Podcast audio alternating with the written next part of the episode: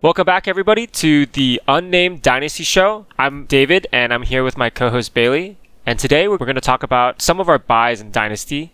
As always, we're going to be talking about everything in a half PPR format, and I'm just going to have Bailey kick us off. Cool. It's good to be back. My first buy is going to be Dameon Pierce, a player that I really like. Drafting a ton of him in best ball, I not only think that he is a screaming buy for Dynasty, but I also think he'll produce this year. The biggest reason I believe in him is actually just what the uh, the Texans did this offseason. They didn't really bring in any competition for him. They brought Singletary in, which I'm not too worried about, um, but not but didn't bring anyone in through the draft, which was a big concern coming from the day three pick of Dameon Pierce. So we saw that with like James Robinson, right, where he performed, did great his rookie season, and then immediately they replaced him. Um, so even just not seeing that happen this first year gives me more confidence in him than I had with him last year. Um, I think he's going to be a beast. Uh, I think he's going to get a ton of carries.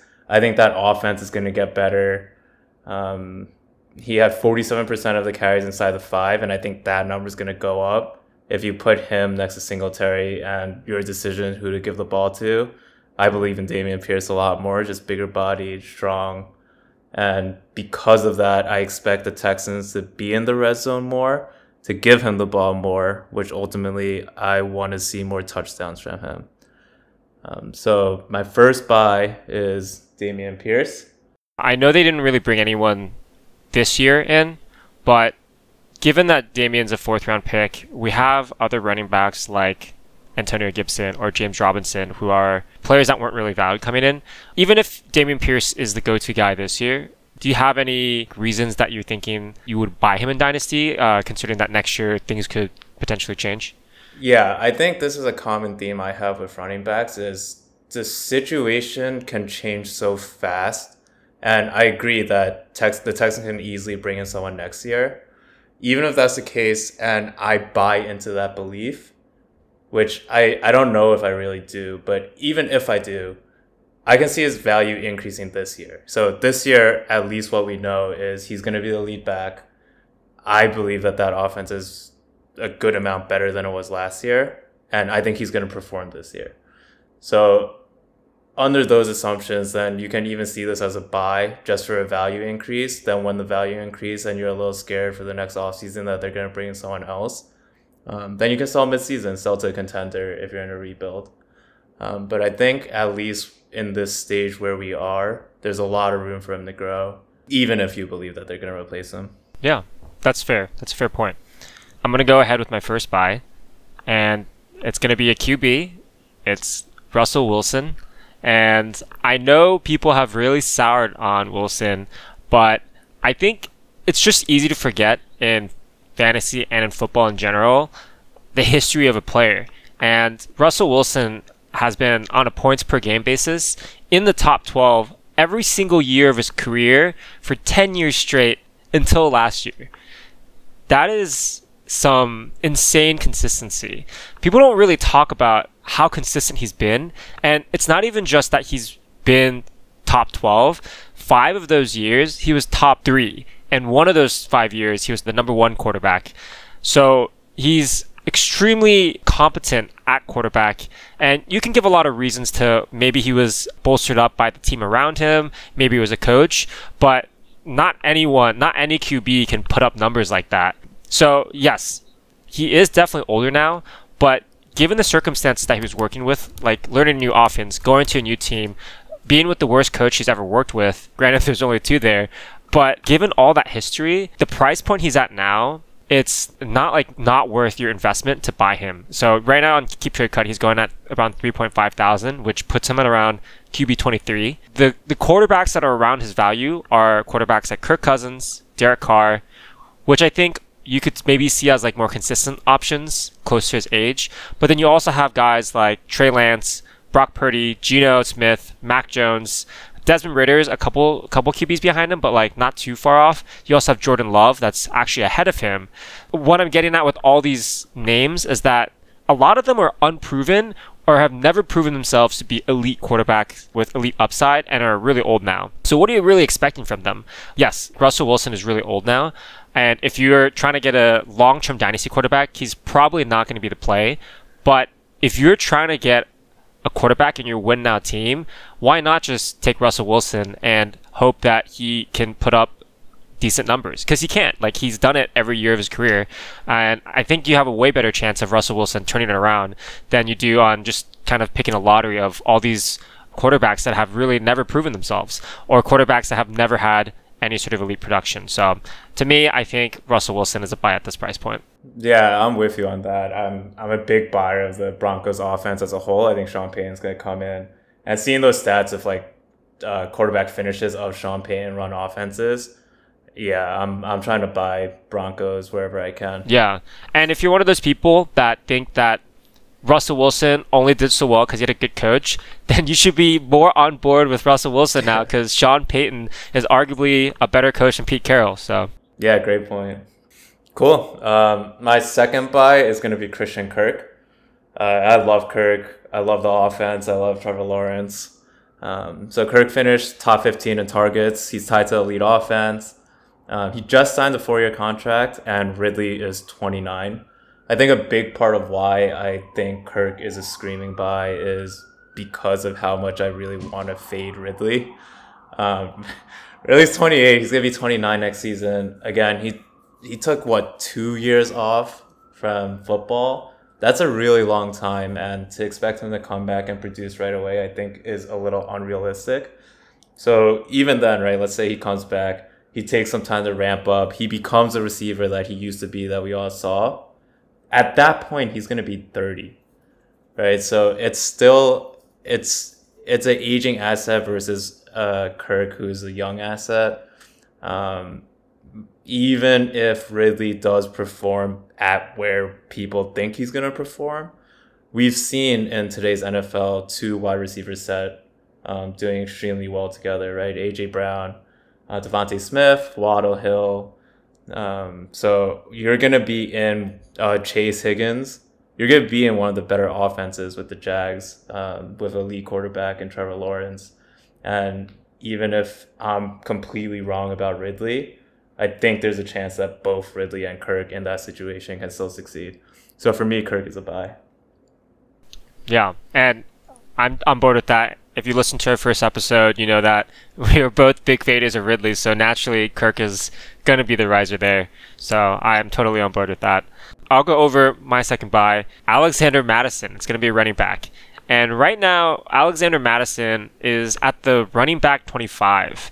And so that's around the range of Aaron Jones, Rachaad White, De'Von Achane, Kendre Miller, pretty back end running backs in terms of in terms of range. And I don't really understand why he's here. I get that there might be concerns about him not living up to Dalvin Cook because he's not Dalvin Cook. But given the relatively it is a relatively small sample size, but given what we've seen of Alexander Mattison when he's covered for Dalvin, in the six games where he's had over 50% of the snap share, he had 119.4 points. That's about 19.9 points per game yes, that's obviously probably not where he's going to perform through the season that he's the starter. But I don't think that's that different from a Rhamondre Stevenson or a Tony Pollard type of running back who are in arguably pretty similar situations.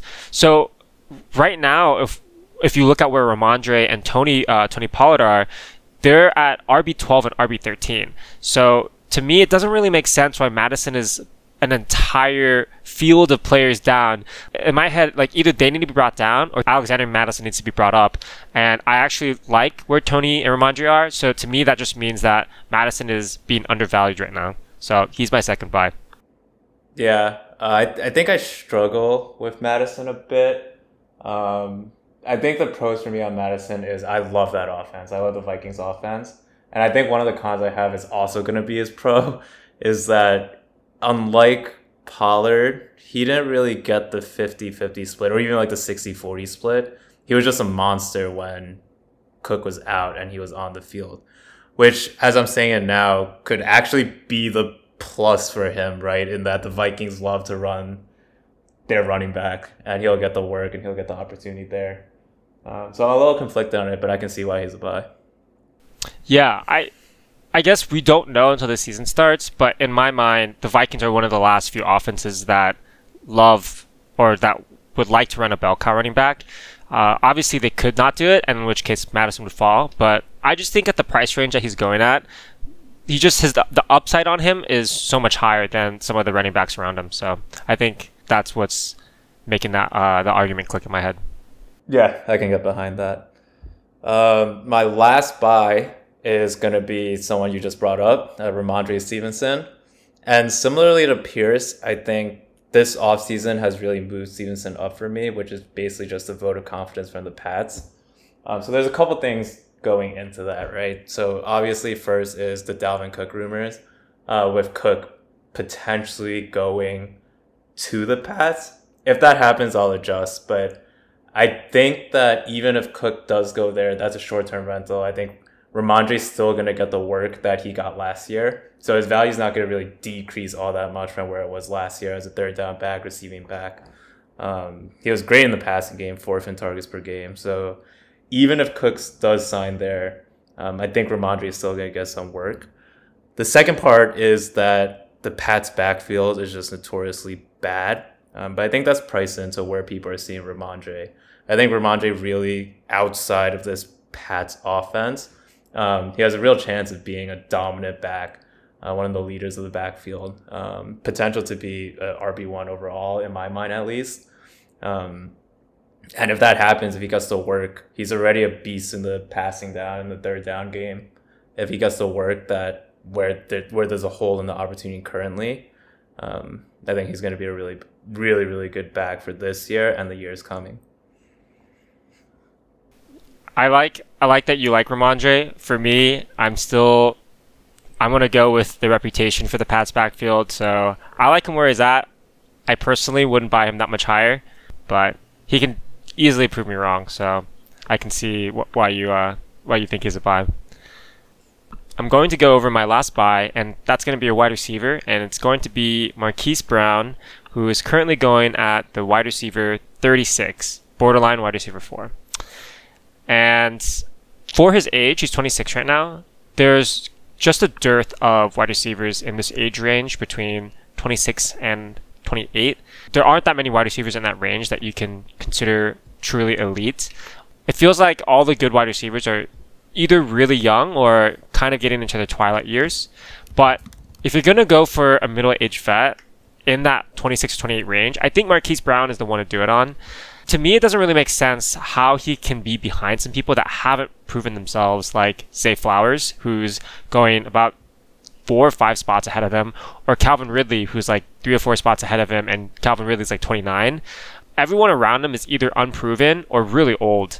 So why is Marquise Brown proven? Well, he's already had a wide receiver two year uh, in Baltimore in 2021, and in 2022 when he joined the Cardinals, when Kyler was healthy and when D Hop wasn't uh, wasn't playing in those first six games, he was scoring about 14.5 points per game. And I think he could have done better, but that's where he is at. And even just that number alone is pretty solid. Uh, that's a really good mark for wide receiver two. Yes, Kyler is hurt, but D Hop is gone. And it's not like Marquise Brown is 30 years old. So he's just about to enter his prime years. And in my opinion, he's the perfect candidate if you're looking for those middle age that middle age vet range for wide receivers to really get the value you're paying, which is a decent wide receiver two and someone that has wide receiver one upside going into the future over the next two and three years.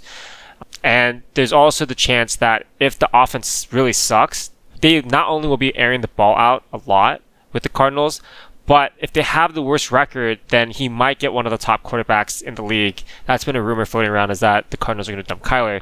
In which case, he's going to have someone like Caleb Williams thrown to him, which is only going to boost his stock uh, since he's the wide receiver one on the offense. Yeah, I I kind of came in here not liking Marquise Brown, um, but looking at where he is in the rankings, I think you're right that he is priced very nicely. Um, I don't think I like a lot of the players around him more than him. Uh, my issue with Brown is I don't really think he has like a ceiling, even week to week, of hitting a high points or winning you a week, um, which is why I came in not liking him. But looking at the wide receivers around him, I don't think that's what you're getting a Marquise Brown in that range kind of wide receiver for. Um, so yeah, I, I like it. I like him at value. I just don't really like him overall as a wide receiver here. Yeah, I, I think you can argue that he's never going to be an elite wide receiver, but right now, since he's basically going as a wide receiver four, it's like, Yeah. you know, the wide receivers around him are like worth nothing, and he he's proven so much more than those guys, and the wide receivers around him also arguably will never have elite seasons or will never have another elite season again because they're too old. So for me, I think Marquise Brown is like uh, a really solid target in, in, in this uh, in this range. Yeah, I'm with that. Great. That will be it for our Dynasty Buy video. Thanks for tuning in, and we'll catch you next time.